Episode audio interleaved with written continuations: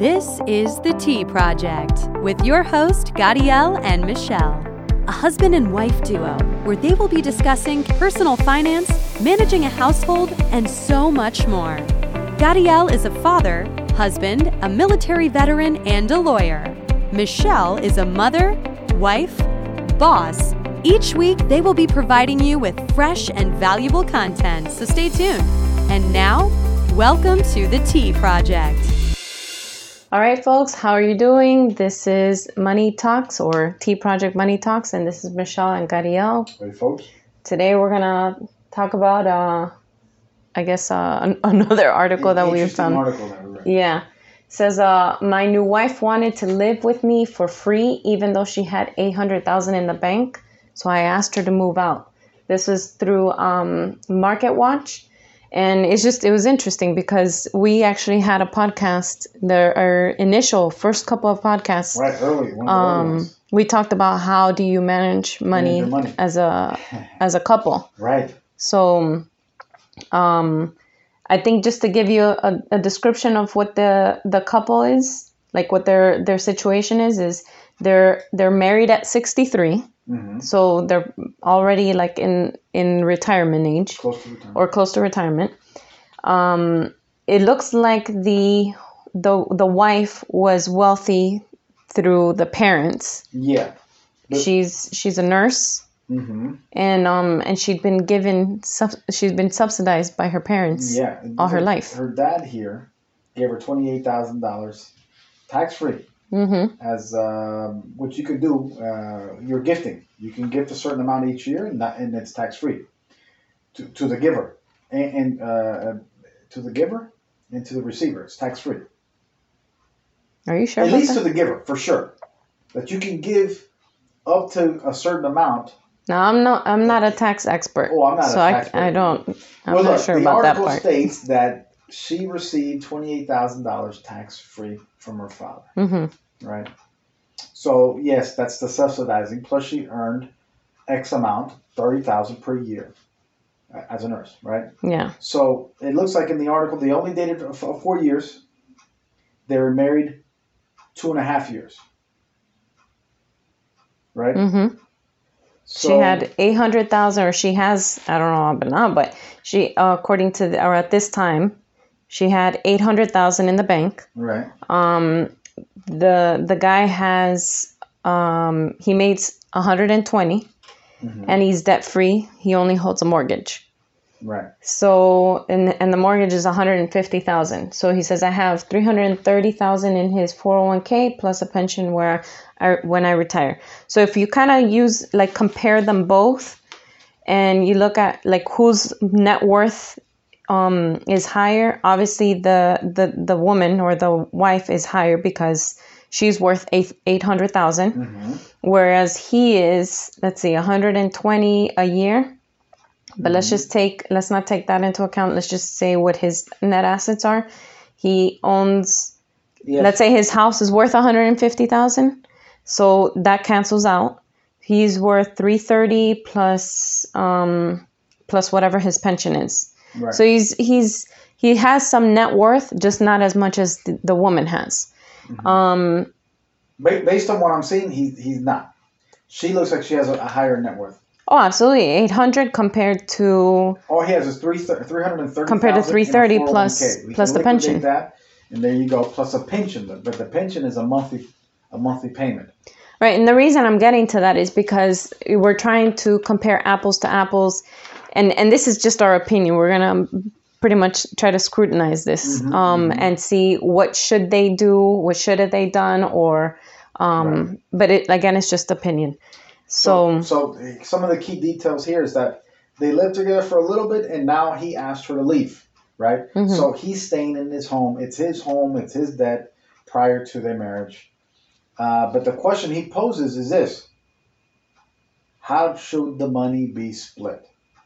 Wait, here's another thing to add. He says, I paid for everything before we married. And he's like, everything. We ate in nice restaurants to the tune of $11,000 during the first year.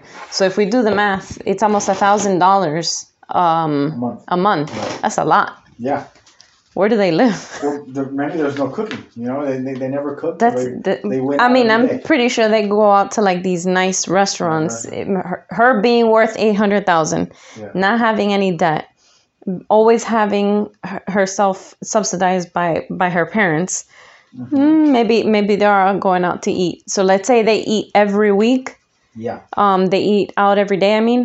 Or every other day.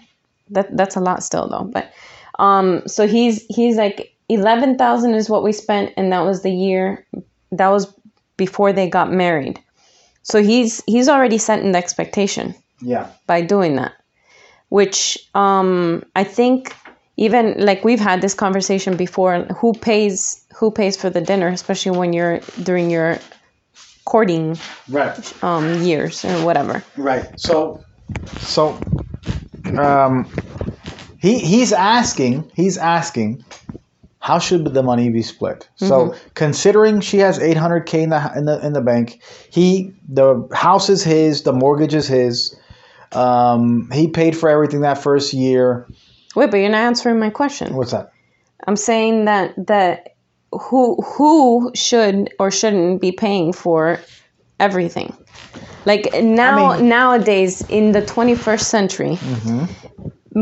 I think most people do where you pay for one dinner when you're dating. Yeah. The other person pays for the other dinner. Or am I wrong? I'm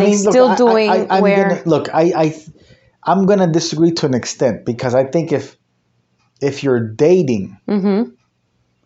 and look, I'm not trying to be macho or chauvinist or nothing like that, but I think there's almost an expectation if it's just dating, mm-hmm. right? These folks got married. Or no. But I think it depends on the person. Some people are about chivalry and everything. Yeah. That's what I'm saying. That's what I'm trying to get to, is that the guy is expected to pay. But not everybody. You know what? You have independent people. You're right. And I'm not saying they're not independent. I'm just saying you have people who are so far leaning independent would say, no, I'm paying for my food. You pay for yours. You're 100% right. Or I'll pay this time and you pay the next one. Right. You do have that. Yeah. You do have that. So I guess it depends on the couple. The situation too.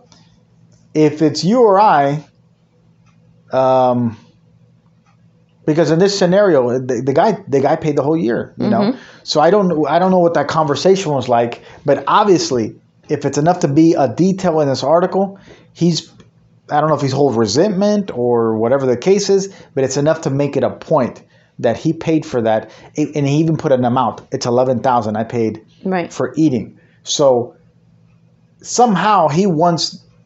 The person he's emailing in this article, probably a financial planner or something like that, mm-hmm. his opinion better include that I paid $11,000 the first year of eating out. Right. And when you think about the distribution of the money, you need to consider that. Right.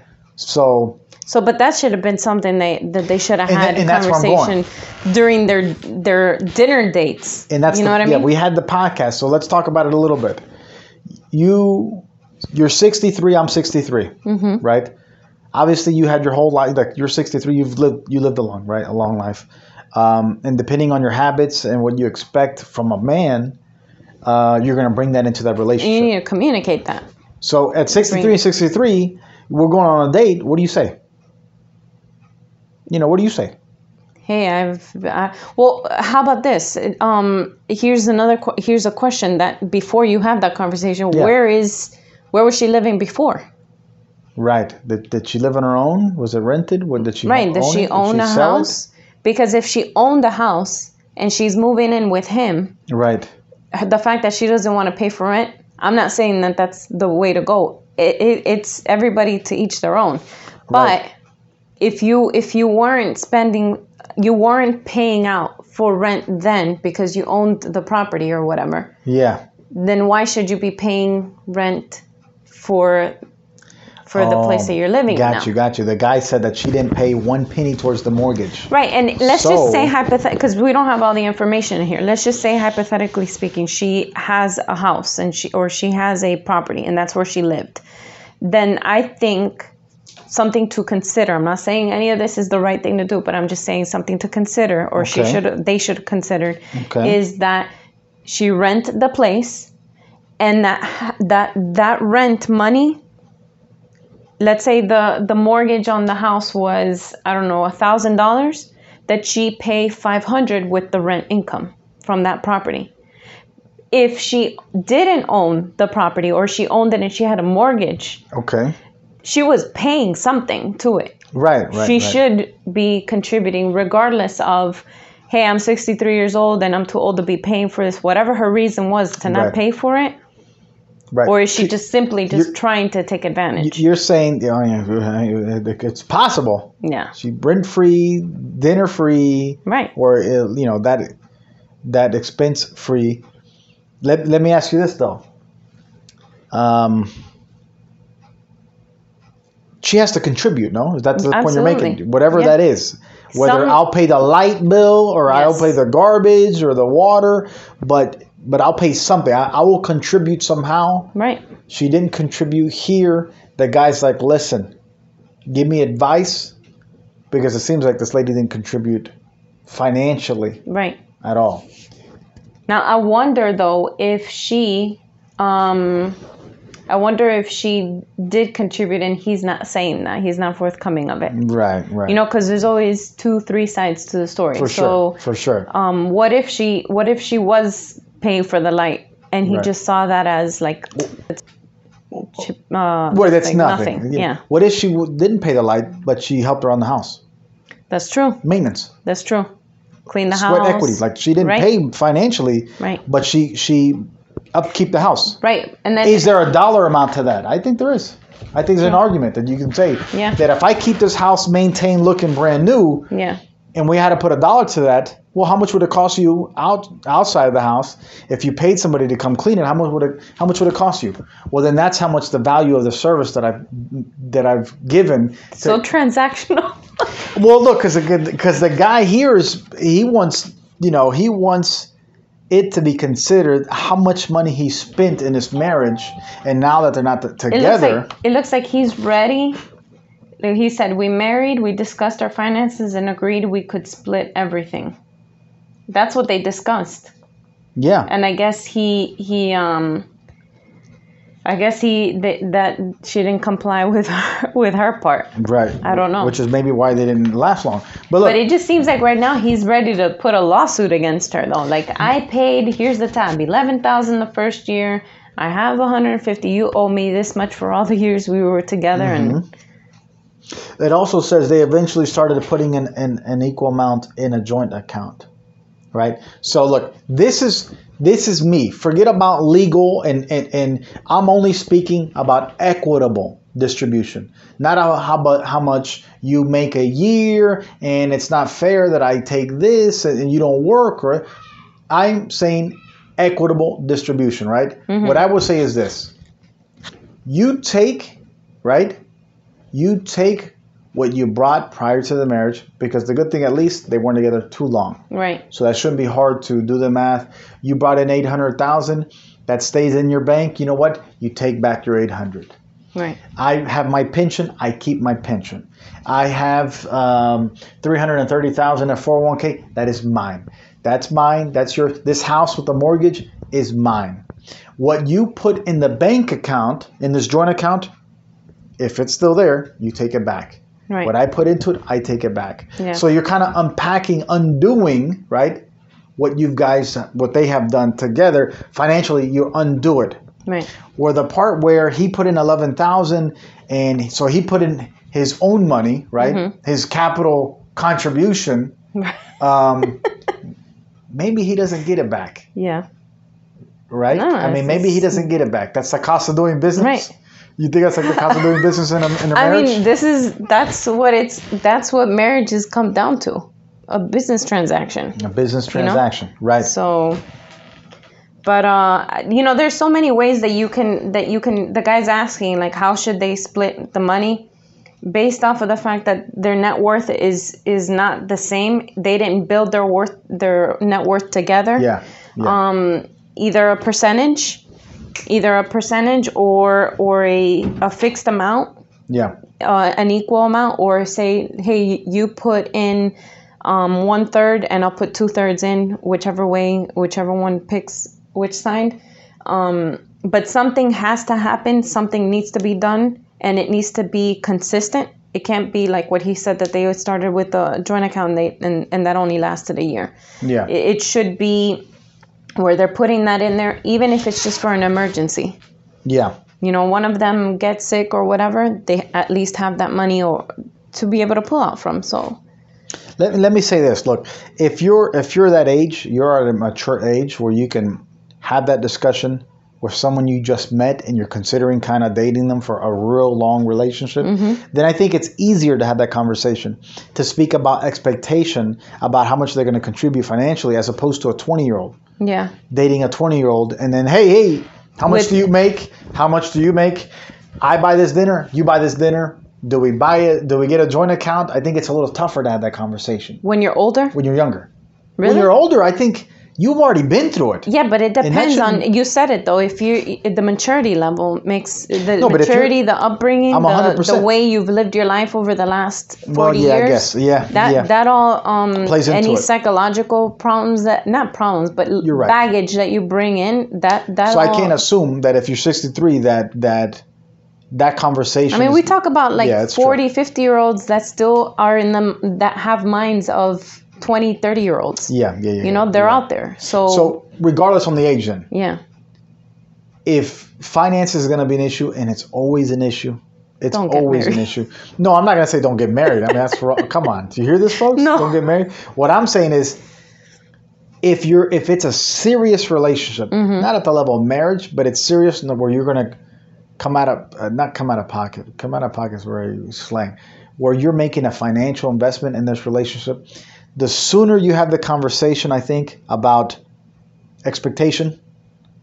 This is my house, my mortgage, my name's on it. The sooner you have the conversation of what's the fair thing to contribute. Yeah. It's already in my name.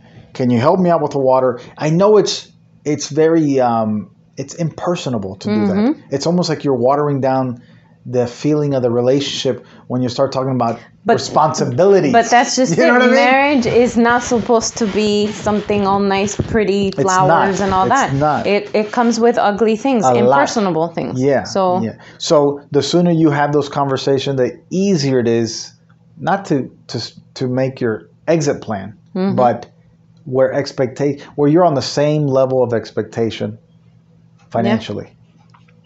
But this sucks for them. This really sucks, man. And anybody going through this, it sucks. I think that the key thing I take out of this is that doesn't matter how old you are. It doesn't matter how old you are in a relationship with someone or beginning a relationship. Talking about finances is still important. Yeah. I mean, regardless if you're 50, 63, or 25. It's always a topic of discussion that you need to have with your partner or whoever. Right. Crazy. So, any final remarks? Nope. I think we kind of scrutinized this one probably to its highest degree. All right, folks, if you like this podcast where we talk about an article of a situation that many people go through, many people going through this. If you like this series, if you want to see a series out of it, let us know in the comments, like, subscribe, please. We're a small podcast. We want to grow, we like doing these episodes. Let us know. Help us grow. All right. Take care and God bless. Till next time.